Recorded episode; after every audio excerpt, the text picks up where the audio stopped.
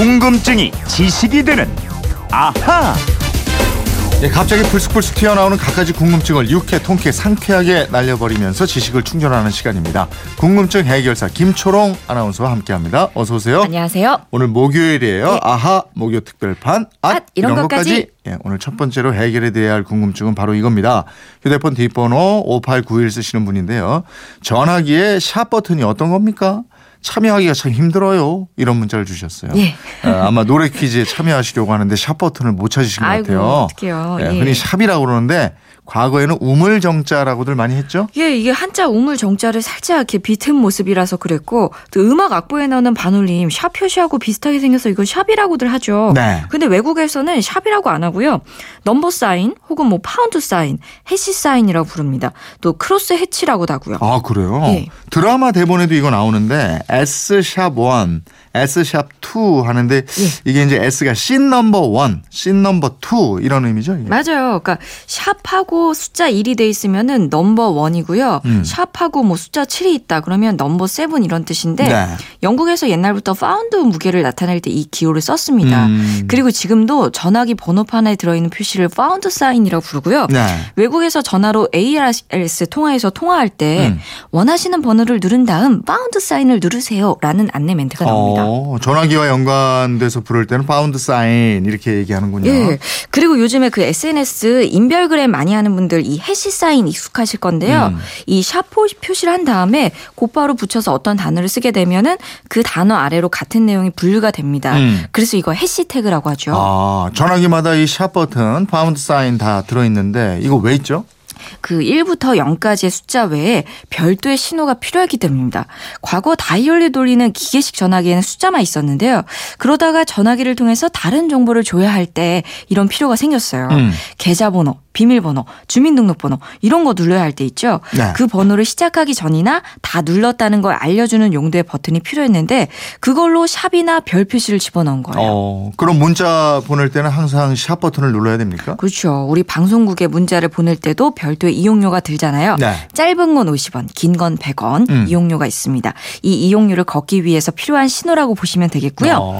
해당 업체에서는 이 샵 버튼을 그냥 별도의 번호라고 생각하면 된다라고 하더라고요. 음. 그러니까 우리가 문자를 샵 8001번으로 보내면 이거는 과금을 해야 하는 거구나 하고 일종의 샵 표시를 신호로 보고 요금을 물린다는 거죠. 어, 그러면 샵 버튼이 없으면 과금이 안 되는 모양이죠? 안 됩니다. MBC도 그렇고 다른 방송국의 어떤 프로그램도 별도의 정보 이용료를 받는 전화번호에는 네. 항상 샵 버튼을 먼저 붙이라고 하고 아, 있습니다. 그 질문하신 분은 이 샵 버튼을 못 찾았다고 그러셨는데 예. 전화기마다 다 들어있는 거죠? 아, 있어요. 유선 전화기나 이 휴대 전화기 모두 들어 있는데 유선 전화기 는 위치가 다 똑같습니다. 이 네 줄 중에 맨 아래줄 가운데 있는 숫자 0 있죠? 네. 0의 오른쪽 바로 이 자리에 있는 기호가 샵 pound sign입니다.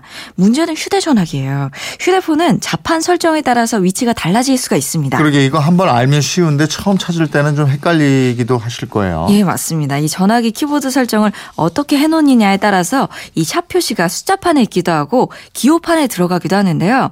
따라서 내 전화기 자판 어디에 샵 표시가 위치했는지 먼저 찾아보시는 게 편할 것 같습니다. 거기에서 샵을 누르고 이어서 숫자 8001을 누르면 번호 입력이 끝난 거예요. 그 다음에 메시지 칸에 쓰고 싶은 내용, 뭐 노래 정답이든 아니면 이거 궁금해요. 이런 여러 가지 버- 적어서 보내주시면 되겠습니다. 음, 제가 보니까 이 샵 버튼 우물정처럼 생긴 이 버튼이 너무 작게 들어있는 자판도 있어서 예. 이게 잘 안 보이기도 하고 그렇던데 맞아요. 못 찾겠으면 이게 자녀나 손주한테 좀 물어보시면 좋을 것 같아요. 예, 그리고 저희한테 문자 보내시면 50원 또는 100원의 정보 이용료가 있다는 거. 네. 그, 이거 돈 50원도 어디에요? 이거 알차게 꽉 차서 보내주시면 어, 어. 좋겠고요. 또 노래 속 퀴즈 참여하신 분들 엄청 많아서요. 당첨도 쉽지 않다는 거. 이거 미리 휴대폰 펼쳐놓으시고요. 네. 전화번호도 샵 8000번 미리 찍어 놓으세요. 그리고 음. 정답만 딱 찍어서 음. 보내시게. 음. 요거 요령 좀 있으셔야 아, 돼요. 그렇구나. 에, 이번에는 서울 강북구에서 황미란 님이 게시판으로 주셨는데요. 40대 주부입니다. 예. 뉴스에서 가끔 범죄자들의 형량이 나오던데 징역 6월이라고도 하고 징역 6개월이라고 하는 것 같던데 이게 어떻게 다릅니까? 아. 참고로 저는 징역이랑은 거리가 참 먼데 그냥 궁금해서요. 예, 저희 청취자 여러분들이 참 예리하시죠. 예. 제가 좀 늘 가까이 있는 그렇죠. 그래- 아, 그분에게 물어보면 예. 저희 예. 신서방한테 한번 물어봤어요. 근데 물어보니까 어 이거 판사 검사들도 하지 못했던 의문이라고 하면서 네. 이 답을 해줬습니다. 제가 알려드릴게요. 이 형법의 연역을 거슬러 올라가 보니까 금방 그 이유를 확인할 수 있었어요. 네. 현행 형법 제 42조를 보니까 징역 또는 금고의 기간에 대해 이렇게 정하고 있습니다. 징역 또는 금고는 무기 또는 유기로 하고 유기는 1개월 이상 30년 이하로 한다. 단 유기징역 또는 유기금고에 대해서 형을 가중할 때에는 50년까지로 한다. 어, 그럼 형법에는 1월이 아니고 1개월로 돼 있는 거네요. 예, 방금 말씀드린 형법 제42조는 2010년 4월 15일에 개정이 됐습니다. 네. 근데 개정 전 형법, 즉 구형법을 보니까 이렇게 돼 있어요. 징역 또는 금고는 무기 또는 유기로 하고 유기는 1월 이상 15년 이하로 한다. 이렇게 돼 있습니다. 그러니까 어. 대충 감이 오시나요? 그러니까 과거에는 저 구형법에서는 월로 쓰다가 개월로 바뀐 건가요? 그렇습니다. 어. 판사 검사들이 과거에 외웠던 형법 조문에 충실하게 월을 실무에서도 사용해 왔던 예. 거고요. 그런데 이 법조계 내부에서도 아 옛날부터 쓰고 있긴 한데 월이 좀 이상하다.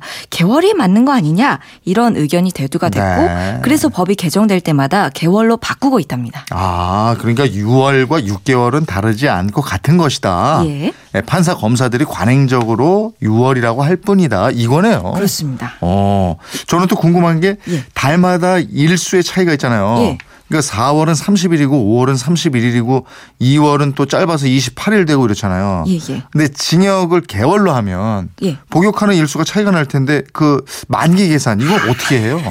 아니 저도 이거 궁금해서 네. 이것도 저희 가까운 사람한테 물어봤어요. 네. 그러니까 이 징역형을 월 단위로 선고받으면 어느 달에 선고를 받느냐에 따라서 이 집행일수가 차이가 생기잖아요. 네. 그 결론부터 말씀드리면 그건 어쩔 수 없다입니다. 아 그래요? 예, 그러니까 예를 들어서 2017년 4월 6일 오늘 징역 3개월을 선고받고 법정에서 구속이 된 사람의 형 집행 종료일은 네. 2017년 7월 5일이 됩니다. 네. 이거 날짜로 다 따져보면은 91일이 돼요. 어. 그런데 만약에 한 달 후에 5월 6일에 똑같이 징역 3개월을 선고받은 사람이 있다. 그럼 8월 5일에 만기가 되거든요. 네. 근데 날짜로 따져보면 92일이 돼요. 어, 어쩔 수 없다. 근데 예. 이게 하루가 어딘데, 그죠? 그러니까요. 예. 언제 선고를 받느냐에 따라서 하루가 더해지거나 덜할 수도 있다. 그러면 특히 2월에 선고받으면 복역일수가 더 짧아지는 거잖아요. 그렇죠. 이거는 근데 법정형이 90일 아니면 은 180일 뭐 이렇게 일수가 아니고 또 연 또는 월 단위로 정해져 있어서 어쩔 네. 수 없이 발생하는 차이인데요. 근데 법에서는 이런 사정을 고려해서 형 집행 종료를 하루 앞당겨 주거나 음. 더 늘리거나 이렇게 음. 하진 않습니다. 그러니까 음. 한마디로 복불복이고 이건 어쩔 수 없습니다. 예. 그렇군요. 그럼 하루라도 적게 징역형을 살리면 2월에 최종 선고를 받는 게 최고네. 야 이거 이거도 앞당기려고 2월에 아, 아니, 뭐, 물론 아유, 그렇다고 일부러 참. 죄 짓고 이러면 안 되죠. 그렇죠. 안 예. 되죠. 법 관련해서는 우리 신서방이 있으니까. 또 궁금하시면은 물어봐 주세요. 알겠습니다. 아, 목요 특별판, 앗, 이런 것까지 오늘 예. 여기까지 해야 되겠습니다. 질문하신 분들께는 모두 선물 보내드리겠고요. 김초롱 아나운서, 신서방, 고맙습니다. 고맙습니다.